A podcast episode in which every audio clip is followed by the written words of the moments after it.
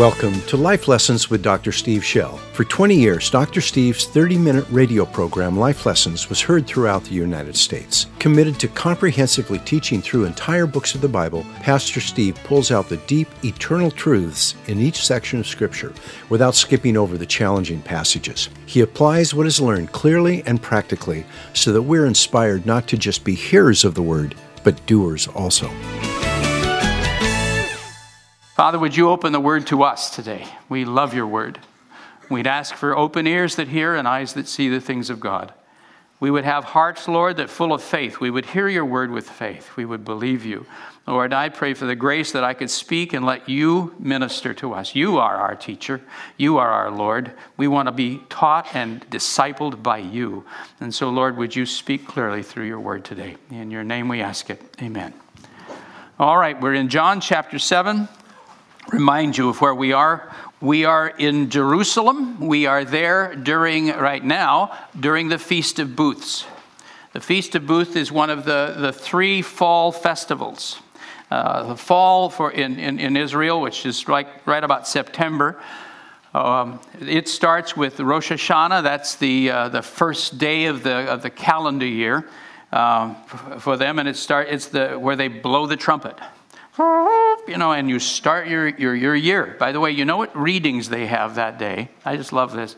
The readings that day are from are the birth of Isaac and then Genesis 22, where Abraham takes Isaac and takes him to Mount Moriah and is about to sacrifice him. Remember that? And, and then the angel of the Lord says, Abraham, hold your hand. And, and he does not and, uh, sacrifice Isaac. And there is a ram caught in the thicket by its horns. Remember this? So it says Abraham called that place Jehovah Jireh, which doesn't mean you get a Cadillac. It means Jehovah Jireh means that in the mount of the Lord, he, it will be provided. What? A sacrifice. Abraham didn't have to kill his son because God would kill his on that very place, in that, within hundreds of yards of that very place that Abraham is doing this. And every time the ram's horn is blown, you remind God that he's he will provide a sacrifice for himself. He'll provide his own ram. Isn't that beautiful? So you start the year. Then 10 days later, you have Yom Kippur. Uh, there's these 10 days of awe in which everybody's reflecting on their sins and reconciling with people and preparing their hearts for the Day of Atonement. That's the day the high priest would go into the, into the inner uh, sanctum, the Holy of Holies, and he would sprinkle the blood seven times on the, on the lid of the uh, Ark of the Covenant and seven times on the ground. Um, and and the, he would lay his hands on the, on the animals and, and confess the sins of the nation. So that's the Day of Atonement. Five days later, you begin the Feast of Booths. The Feast of Booths remembers Israel's exodus. And, and so the booths are really not tents the, they're meant they're brush arbors. Even to this day in Israel, you'll, you'll put up these, uh, these wooden frames and then they put palm branches or tree leaves or, or reeds on the roof, and you're supposed to see the sun through them. I mean, see the sky through them. And you'll sleep in those at night if it's not raining, and you'll, uh, you'll uh, eat out there in these booths. And what are you remembering? God took us out of bondage in Egypt and, he, and, and we, had to, we, we had to race across the, the desert to get away from, from Pharaoh's uh, uh, army, and we slept with brush over us. And, we, we, and so they're remembering these things. It's in this feast that what I'm going to teach you today takes place. Jesus, it says, on this final year, and this is the last six months of his life, we are in about October. We are about October for this Feast of Booths. And he is, he is within by spring, he will be crucified. So, this is the last six months of Jesus' ministry. He goes down, but he does not celebrate the Feast of Booths this year uh, because it's very prophetic, and you'll, you'll see why. He does not celebrate it, but he does go down to Jerusalem so that he can minister to the great crowds. Tens of thousands of people pour into Jerusalem to celebrate this great feast. So he goes down to minister and, and does this. We've seen him where Jesus came in the middle of this week of the Feast of Booths, seven days. Now, John jumps us forward to the last day of the Feast of Booths, which is the seventh day of that week, and this is what happens. Verse 37 Now, on the last day, the great day of the feast, Jesus stood and cried out, saying, If anyone is thirsty, let him come to me and drink. He who believes in me, as the scripture said, from his innermost being will flow rivers of living water. Why don't you say rivers of living water? But this he spoke of the Spirit, whom those who believed in him were, were to receive. For the Spirit was not yet given because Jesus was not yet glorified. John adds that as an explanation, and we'll see that a little bit later. Talking today about thirsty. Did you notice he said, If anyone is thirsty, let him come to me and drink. Jesus invited everyone who is thirsty to come to him and drink. But who is thirsty? Thirsty for God, that is. You might think the answer is everyone, but that's not so. Everyone should be, but only some are. Spiritual thirst is the longing for more of God. Not God's power, not His gifts, not His blessings, not a miracle, Him. Wanting God and wanting His help aren't the same thing. Both acknowledge that He exists, but one comes to Him to get something, and the other wants to be closer to Him. Do you see the difference? When you talk about God to an awful lot of people, what they think of is the man upstairs or some spiritual power who, if they do things right, they can get him to give them the things they need. They need help, they need protection, they need healing, they need a, they need a you know, whatever. And so they are coming to God and saying, What do I have to do to make him give me what I want? Now, that is, that is actually uh, uh, that is pagan religion. That is what every religion on earth does, one way or another. You sacrifice this, you offer this, you chant this, you, you, you, you do whatever it is you need to do to get that person to give you what you need a better harvest, uh, protection, uh, and you name it. And that's how many people approach the God of the Bible, is it not? Many people basically go, Well, I'll go to church and see if that'll help. And the point is, can I get God to give me stuff, give me what I need? It's a very selfish thing. It's not wrong because we are fundamentally all of us selfish, but it is, it's, it's not the same as being thirsty. Thirsty for a relationship with Him. Thirsty because I want to be with Him. I love Him, not what He does. Somebody says, I want His face, not His hand. There's a difference, isn't there? That's what, that's what, we're, that's what He's talking about. And I don't know what causes the difference in, in people. It, it seems that it has to do uh, with how much a person still loves this world. To some, it's an exciting place full of wonderful pleasures and opportunities. Uh, their goal is to discover how to get more of it, and they resent anyone or anything that gets in their way. But to others, the pleasures of this world have become increasingly disappointing. Most of their human relationships have ended up shallow or worse, and the days and years of their lives seem to fly by. This kind of disappointment creates in them a great loneliness. And when that happens, a dangerous path beckons them. Let me, let me stop there for a minute and talk about this. When, i when we dedicate children, one of the things that I will often pray, I don't have a formula, I just sort of let it fly, but but I often find myself saying this, and I bet you've heard it. I'll, I'll, lay my hand on that little sweetheart and, and I'll say, Lord God, I just pray for her heart. And I pray that, that she will sense your great love. And that love will draw her as a magnet. And the rest of it, she'll feel lonely when she's away from you and at, at home when she's with you. You ever heard me pray something like that? I, I, I, really mean that. I'm, I'm, I'm not just saying it. I, am asking that look, she, this child would experience the love of God uh, intuitively. Uh, I'm asking that, that that sense of being comfortable and safe and in this loving presence would be, be foundational in that child's understanding. I think that happens in very early years, by the way. And, and I, uh, so that when that child is older, and all the temptations and pressures and swirl of the world are there, there will still be this thing inside that feels uncomfortable away from him and wants to be with him. I, I had that. And I, I, you know my story. I met the Lord when I was 12, and I met him in the baptism of the Spirit. It was very powerful. So he was very personal and very real to me. I didn't have a lot of theology, but I did know him. And as I, as I grew up, as I went to college and all, I would, I would, you know, I'm, I'm trying to study and I'm trying to, you know, enjoy life and, and all these things, but I would find myself getting lonely. Lonely for God. And it would just come over me in kind of a wave. I wasn't guilty. It wasn't like, you know, I, I should be going to church. I, I mean, I haven't gone to church. It was none of that kind of logic. It wasn't, I'm in trouble with God. If I don't do something, He's going to zap me. It wasn't fear. It's just raw loneliness. I just missed Him.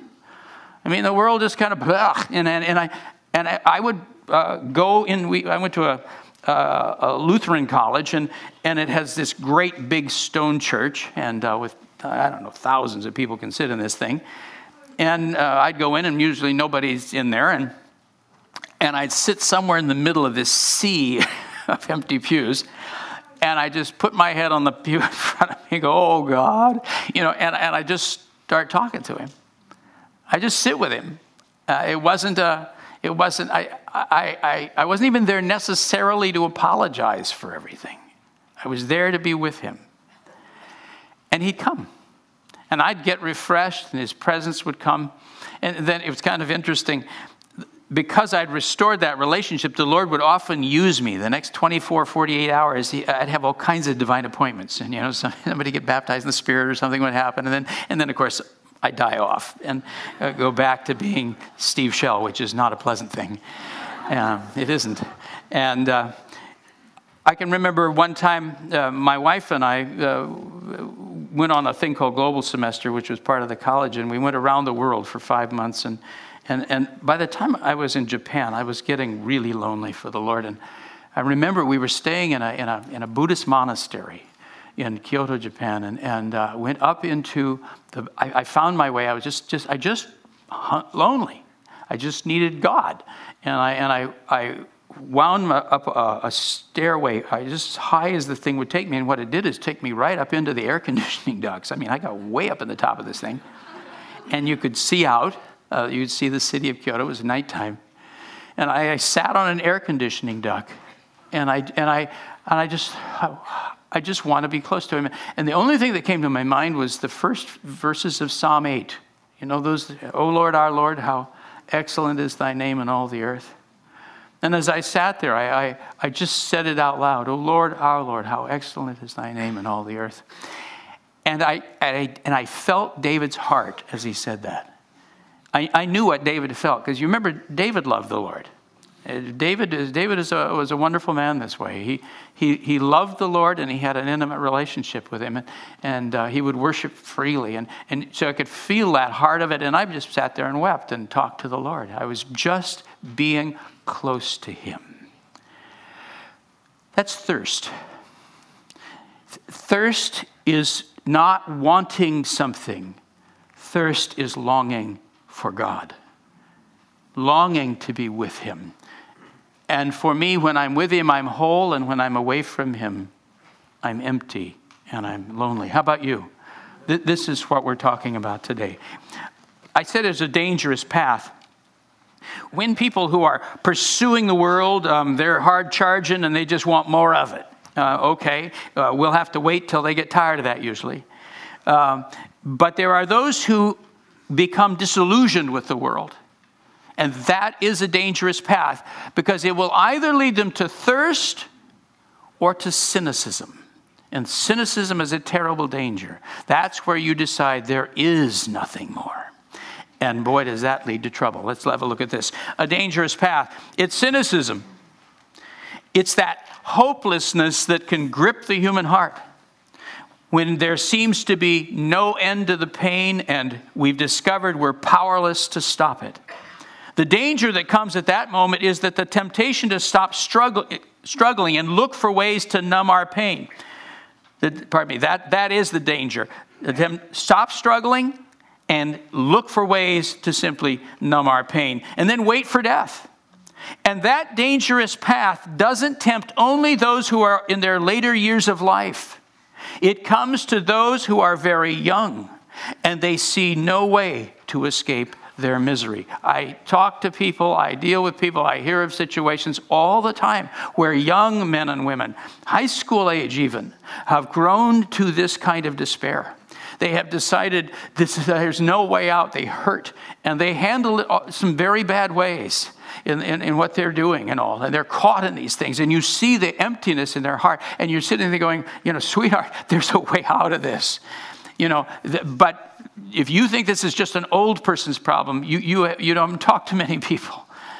It is not an old person's problem. This thing of coming to the end and despairing that there is an answer and, and, and, and retreating uh, cynically into some kind of uh, medicate, self medication is not just an old person's problem. Thirsty. There are those who do not walk down, uh, who do not walk down that path. Instead of becoming cynical, some become thirsty. These are the people who lift their eyes to heaven and begin to look for God. Rather than concluding that there is nothing beyond their five senses, their heart tells them that there must be more. They intuitively sense there is a purpose for which they were born, and that someone they can't see has been watching over them all along. And they're humble enough not to blame him for their problems, but blame their problems on him. In other words, some people think he's there, but they're, they're mad as all get out at him. You know, how did you let this happen and this happen and this happen? That's, that's not kind of where I'm talking about. They are looking for God. How many of you, no matter what stage you were in your life, had some sense you were born for a reason, that, you were supposed to accomplish something? I believe, I believe God weaves that into the heart of the human race. And that's, that's what makes it so bad. Everybody, every child is born with that. Uh, we've been have, uh, having some conversations right now about reaching some of the broken sections of our community.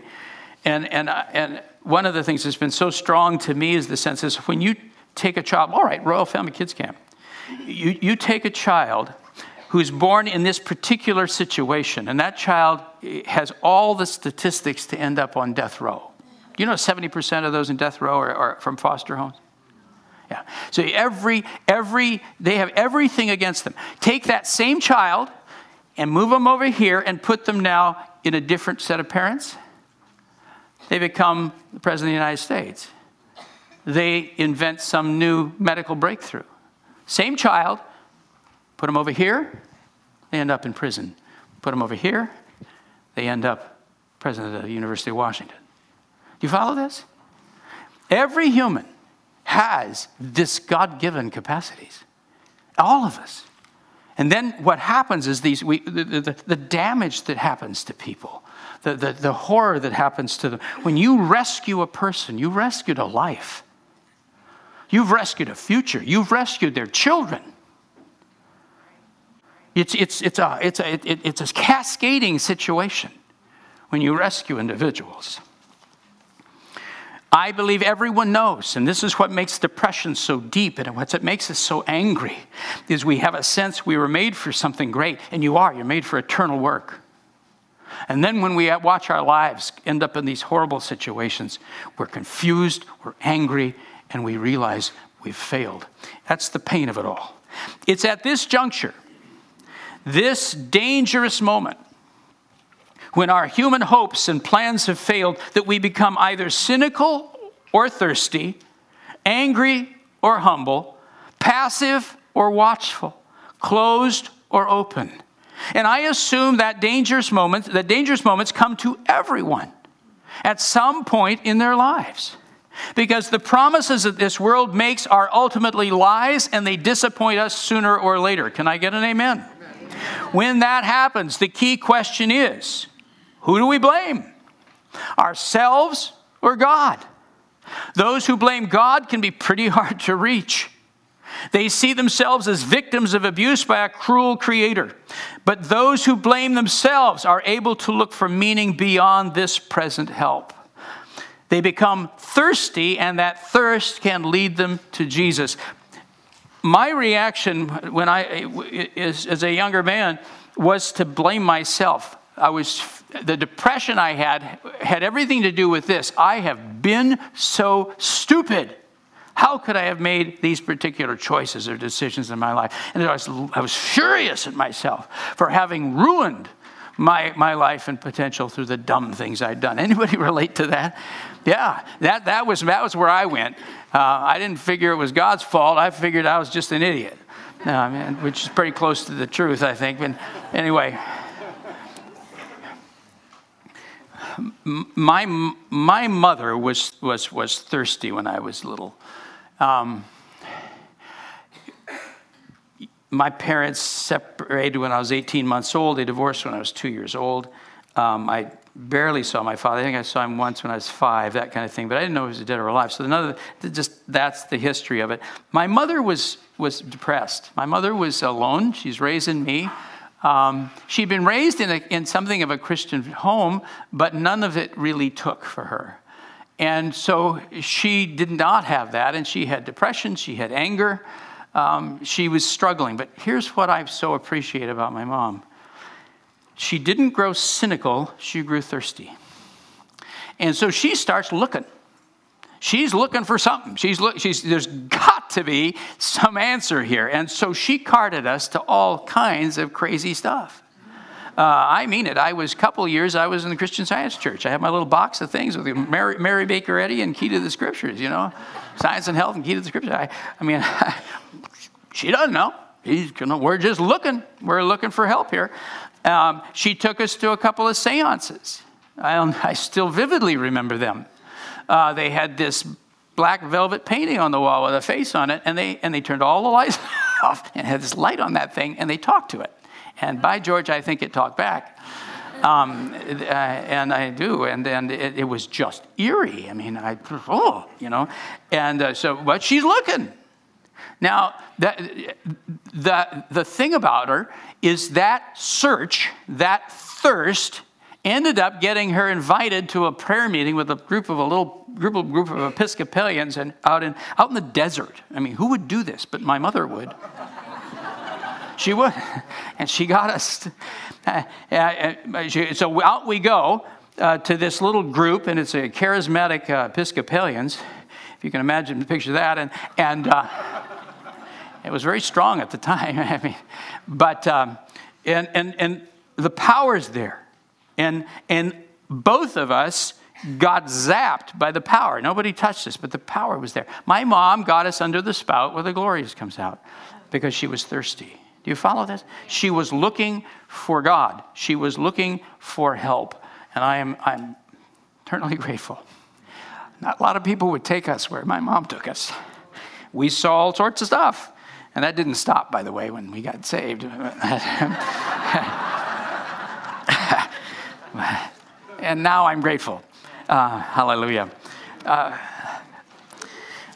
I'll just remind you of John uh, 7 38 and, and uh, 30, 37 and 38 there. I just want you to hear this afresh, and then I'll read that.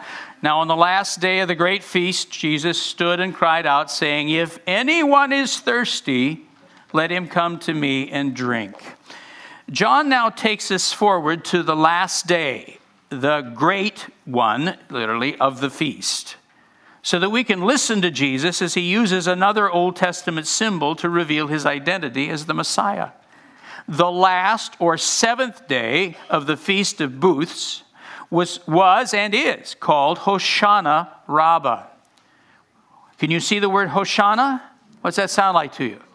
Exactly, it's what it is, Hosanna. And Rabbah uh, is, means great. So, Hoshana Rabbah, the, the, the great Hosanna, which means great praise. Each day during this festival, a priest, priest walked from the temple down to the pool of Siloam at the south end of the city of David. By the way, the remains of that pool uh, have been discovered reasonably recently, and it's no question what it is. The five steps Jesus, uh, John describes are all there. Everything's there, and so they have they found and covered uh, part of that. Uh, it's south end of the city of David. The source of that water was the ancient spring of Gihon. It was a distance of about one half mile. And as he walked, a joyous procession accompanied him. The priest carried a golden pitcher able to carry, contain about two pints of water. And after dipping it into the pool, he carried it back to the temple. When he arrived, ram's horns and silver trumpets were sounded, and the priest took the water to the great altar of burnt offering and poured it out before the Lord. And then I give you a huge list of references because I had to read all of those to get what I just gave you. this is one of the problems is there's so little understanding of Judaism and we're trying to deal with Jewish issues all the way through and so you, you got to put it back together to even see what's Jesus saying on that day. What's the point of this? And um, so I put that in there. So if you want to reference this and research it, you can do that. There it is. I read them all and more, actually. All right. So, so the priest on, the, on, on this day, Hoshana Rabbah, he does it every day of the seven days, but Hoshana Rabbah is the great praise. Uh, and, and, and he takes, they take uh, uh, the, the, the pitcher, and he will go with a procession, and there's music, and, they, and they're singing the, uh, the, the, the praise psalms like 113 to 118 they're the, those all the ones that go praise the lord hoshana. So they're, they're singing those things as they go and uh, people follow him down. And he goes down to the, to the, to the pool and dips the, the, the pitcher and then takes this pitcher back uh, up to the temple. It goes in there the southern, southern wall of the temple.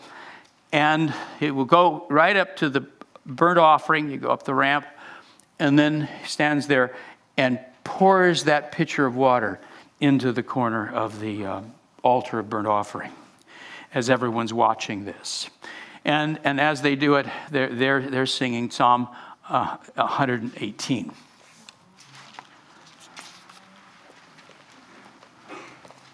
By pouring out that pitcher of water onto the altar, the priest was symbolizing three things. First, it reminded everyone that God provided water in the desert during the Exodus. Remember that? The rock? Okay. Number two, it was a prayer for rain at the end of the dry season. Uh, Feast of Booths is the very, very end of the dry season. And three, it was a prophetic symbol of the outpouring of the Holy Spirit, which the Messiah would bring at the end of the age. That's not me reading that in, that is absolutely what they thought of. Uh, read some of those verses, but Zechariah 14 in particular uh, literally says Messiah will come and celebrate the Feast of Booths. And so um, Israel is, this is a great, it's not only, it's not only water, but God, you'll pour out your spirit when Messiah comes. That's, that's what's being symbolized. Jesus cried out. Psalm 118 was chanted during this ceremony. I'm going to I'm going to flip to that and read you just a little bit of Psalm 118 so you can kind of get a feel for that. You know some of this section. I'll start at verse 22. The stone which the builder rejected has become the chief cornerstone. Have you heard that verse? Yeah, this is messianic. This is the Lord's doing. It is marvelous in our eyes. This is the day which the Lord has made. Let us rejoice and be glad in it. O Lord, do save, we beseech you. O Lord, we beseech you, do send prosperity. Blessed is the one who comes in the name of the Lord. We have blessed you from the house of the Lord. You recognize this is Palm Sunday chanting also? The Lord is God, and he has given us light. Bind the festal sac- sacrifice with the cords of, to the horns of the altar. You are my God, and, and I give you thanks. Thanks to you. You are my God, I extol you. Give thanks to the Lord, for he is good, for his loving kindness, his mercy is everlasting. And it may have been at the moment when all the voices died down that Jesus stood to his feet and cried out in a loud voice, If anyone is thirsty, let him come to me and drink. Uh, pardon me.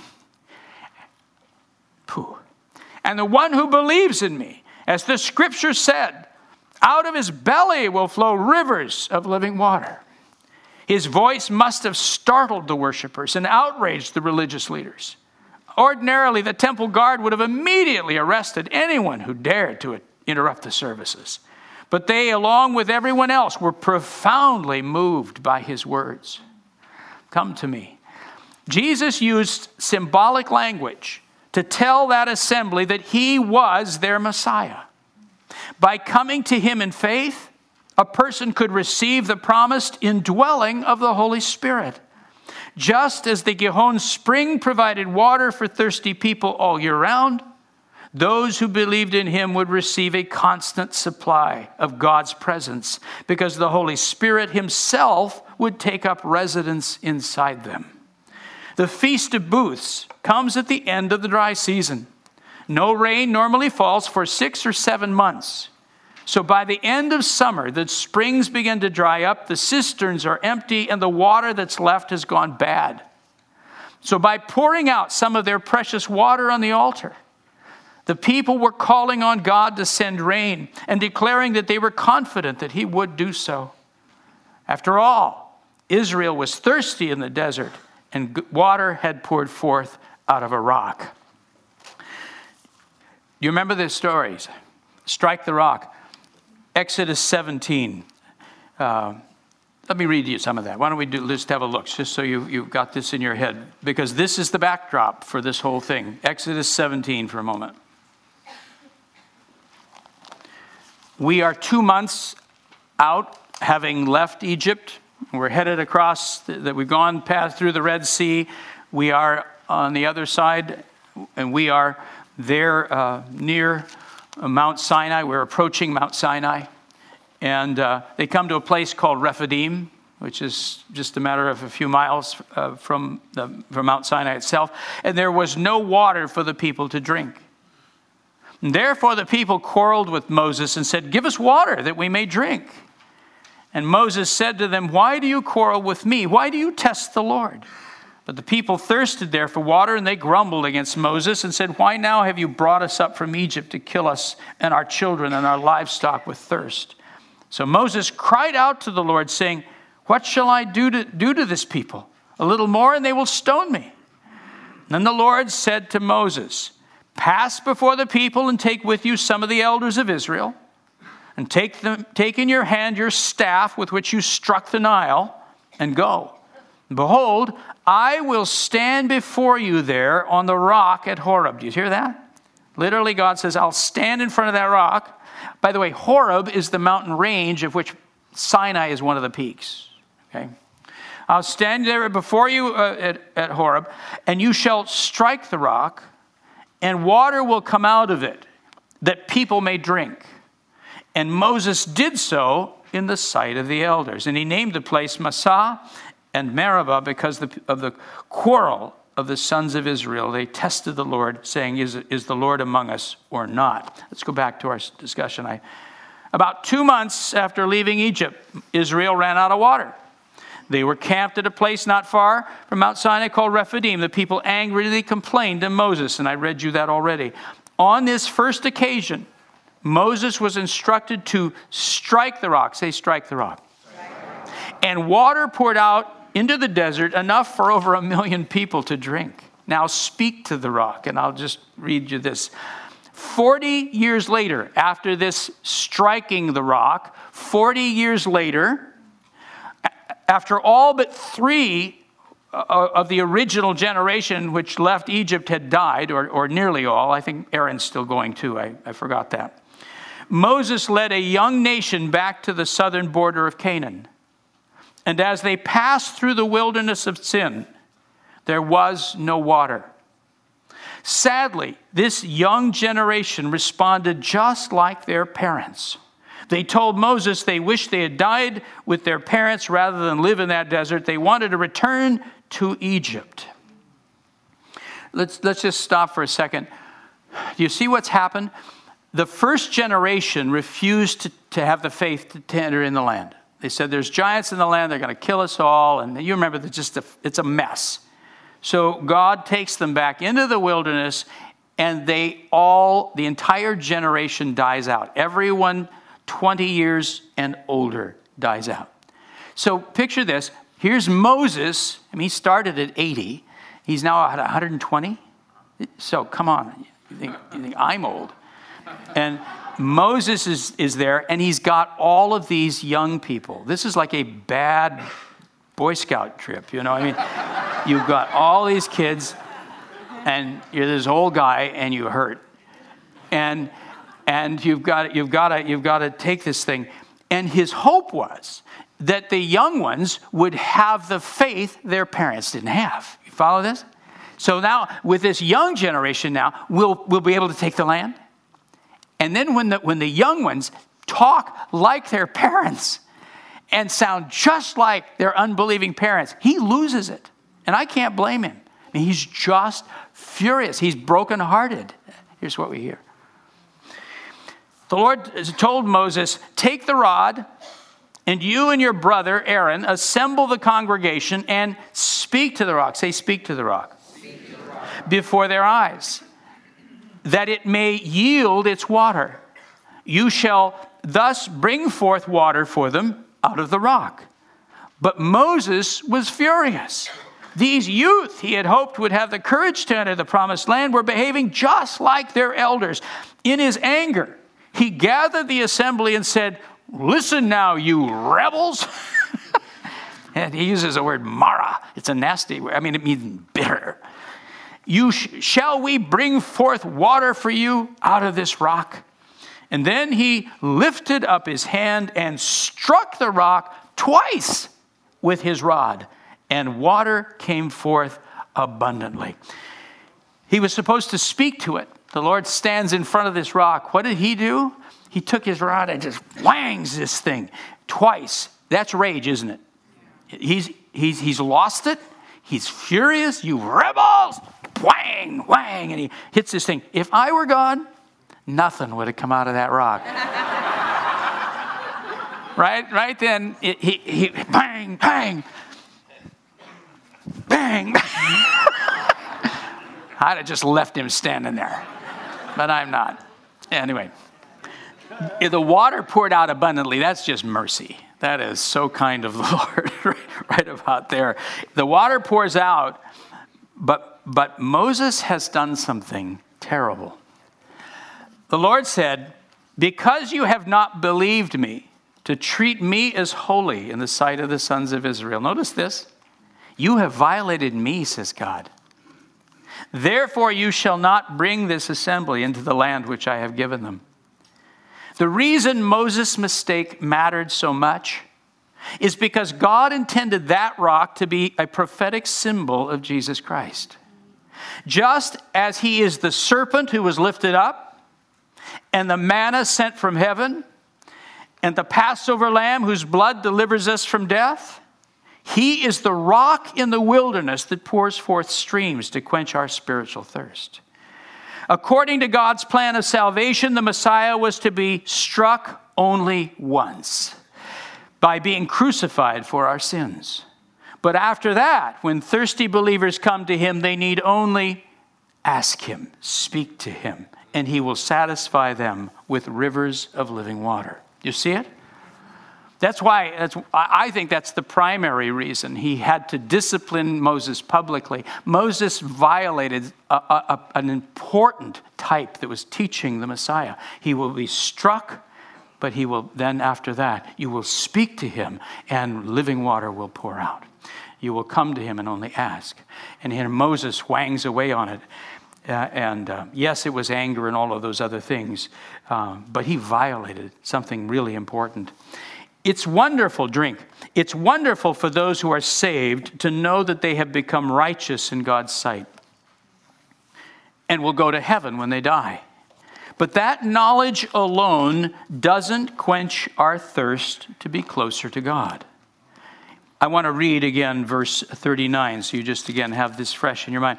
John has told us what Jesus did there on the Feast of how he stood up and basically presented himself as that, that great rock and said, If you're thirsty, come to me and drink. And out of your innermost being will flow rivers of living water. But this he spoke, John says. John's now going to clarify for us what's he talking about? Is he talking about salvation or is he talking about the baptism of the Holy Spirit? What is Jesus talking about? And so we are certain, John will explain to us, so we'll know. This he spoke of the Spirit, whom those who believed in him were to receive. For the Spirit was not yet, because Jesus was not yet glorified. In this verse, John explains that what Jesus was promising that day was not salvation. but a miraculous encounter with the Holy Spirit, which John himself received along with thousands of others after Jesus was resurrected and ascended into heaven. That's what it means by glorified. He says for this reason, he's, pardon me, he says this for a reason. He's telling us, his readers, that now that Jesus has been glorified, this promise which he spoke on the last day of the Feast of Booths is available to us. We can have what John had God's Spirit dwelling within us in such abundance that there will be more than enough to refresh others. But it all starts with being thirsty, of longing to be closer to God. Did you notice the picture Jesus says? He doesn't just say, I always heard it, I'll just admit. I always heard this promise out of your innermost being will flow rivers of living water, and I thought, all the water I need. How selfish is that? You know, I have enough, I have more than enough, yay for me. It is true. But what he's, picture this, if you realize we're talking about the rock in the wilderness, he says, if you come to me out of your innermost being, whose? We become a rock. Out of us will flow rivers of living water to refresh others. We become like the rock in the wilderness, full of His Spirit. Isn't that amazing? When I, um, when I received the Lord at, at, as a young boy at 12, it was so real and profound to me. I thought to myself, why, this is it. This is what the world is waiting for. When everyone finds out that you can have this kind of encounter with, with, the, with the living God and how real and powerful He is, this will awaken the church. This will turn America around. This is what we were waiting for. This is the match that'll light the fire. And it does whenever it has touched people. But what I had not counted on was the lack of thirst. And over the years, I've watched it, and I've watched, I've watched people get, I've watched people go from sort of just weariness and hanging on in their religion to becoming on fire and, and, and full of life by being baptized with the Holy Spirit. That's what he's talking about. He's not talking here about salvation. He's saying you can have the Spirit of God dwell in you as was promised. As the scripture said, did you see that phrase? He said, as the scripture said, I am not kidding. I, I read a commentary, and it may have been two. One guy said, There is no scripture in the Old Testament that says the Holy Spirit will dwell within you. I, I thought, What are you, stupid? Ezekiel 36, Ezekiel 37, Jeremiah 31, you just, bah, bah, bah, bah. you know, I thought, it's, it's, it's, it's taught blindness there is a conspiracy. There is, an, there is an aggressive work, theologically, biblically, in churches and everything else, which have gone hammered against this. You get into, you get into most of these Christian commentaries, and they will say, This is not the baptism of the Spirit. This is not what he's talking about, because it clearly is. It's exactly what he's talking about. He's talking about Pentecost. He said it hadn't happened yet, but it will. Why? I don't really know why. Because what has happened, instead of having this wonderful fire that spread through the church and revived our country, we've had, we've had charismatic, now I'm embarrassed to use the word because it's become just squirrely stuff. And, and, and because all of the mainline denominations and people who should have picked it up and said, yes, let's go, they all fought it like tooth and nail. I don't understand. But I will say to us, are you thirsty? Because what, what will turn the country around is not just a theology. It's not enough to have someone say, He loves you and you're forgiven. Yes, I'm glad if it's true. But I need God to touch me. I need to know I'm clean. I need to have Him come to me. People are lonely, not just sinful. They long for more than just having their sins removed. They long for relationship with a God who made them for himself. He's our Father, not our acquitter. Do you follow this? I encourage you be not just open to, not passively open. Seek all of the presence of God you can have. You and I who've been baptized in the Spirit, we need to stay full of the Spirit. It needs to be something we don't grow passive about. You, if you stop worshiping, you stop pressing in, you stop hearing the word, you become the same old you, and that's not good. You need to allow His presence to refresh you. Uh, I can have a river of living water, but I have to drink from it, or I grow dry. I have to stay close. And those who have not been baptized in the Holy Spirit, I, I, understand some of you have tried and then you felt it didn't happen and maybe God doesn't really want to give it to you. That is not true at all. I, I sit with people after people, many of whom who have, who have sought the baptism of the Holy Spirit but have not been able to receive it for, for one reason or another and have decided often that maybe it's not for them and, and, and this kind of thing. And I sit with them, just pastor them a little bit, and bang, they come through. Yes, you can. Yes, you can. It's for all of us. Please be thirsty. Please want this. And let me tell you something for many of us, that it is not going to be released without releasing our tongue. And this is what we all get all knotted up about is this fear of speaking in tongues. Somehow, when I surrender to the Lord, it's full surrender. I cannot say I'll surrender everything but my tongue. It doesn't work. I have to let Him have that tongue. And men, when you become saved, when you believe in, when you repent and believe on the Lord Jesus Christ, you are righteous, you are loved, the wrath of God is gone, you are, the, you are a child of God, and heaven is waiting for you. And you have been given, because Christ is yours, everything. But that is not the same thing as receiving everything. It does not mean because I've been given this wonderful gift of the Spirit, I have received the power of the Spirit. Do you follow this? And so I just encourage you reach out and say, Lord, I want all. I want, I want your baptism. I want those rivers in me. Not just knowing I'm forgiven, I want to know you abide in me. And, and you can do this at home alone. you can, or someone will pray for you. It, it's you and Jesus. He's the baptizer. Just come to him and say, I want this. And be open to allow a prayer language to come out. It's not psychological. You don't get yourself worked up. You don't drum, beat drums and get yourself oiled down. It is not, I mean, people portray it as all sorts of insanity. It is not that. It's very vulgar way to speak about something in which you suddenly have a, a prayer language and you don't know where it comes from. But it's right from the Spirit.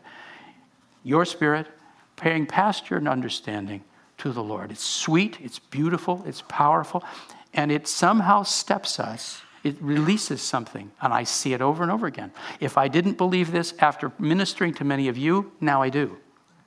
And I watch you when you release that your tongue, when you let that wonderful gift flow into your life, you light up, and your walk seems to change. Mine did, but I, I, I figured I'm an anomaly. But you do too. You do too. So be open to this. I just encourage you. Are we thirsty? That's what the world's waiting for. It's waiting for people full of the Holy Spirit. Not, not just people pleased that they're going to heaven. People that have the, the love and power of God in their lives. People that, that have a relationship. That will revive America. Religion won't. Would, would you stand with me? Lord Jesus, we hear you. If anyone is thirsty, let him come to me and drink. And as the scripture said, out of his innermost being will flow rivers of living water. Lord, the scripture does say it, and you have brought it, and we are thirsty today. All of us, we want more of you. We want a, we want a relationship with you. We, want, we, we are grateful for the, for the biblical truths we know, but we are lonely for the God we love. And we pray for your presence and power to be with us and fill us and strengthen us. Till we are like rocks ourselves, out of which flow rivers of water for others. Until there's an overflow of our lives, till we are overflowing Christians. Oh God, fill us, strengthen us. The, the, what you have given us is, is as real now as it's ever been and it will change our families, it'll change our homes, it'll change everything around us, as it always has. Lord, we, we refuse to be cynical. We refuse to grow despairing and medicate and grow angry. We choose to be thirsty, and we choose to want more of you and to be open to all that you will bring in our lives. make us thirsty. And Lord, we come to you for rivers of living water. We receive. If that is your prayer, would you agree with me and say amen? Amen. amen. Lord, we love you. Thanks for listening. If you like this podcast, please click the like button, subscribe, and share it with a friend. For more information, just head to our website, lifelessonspublishing.com. That's lifelessonspublishing.com. There you'll be able to order many of the books Pastor Steve has written.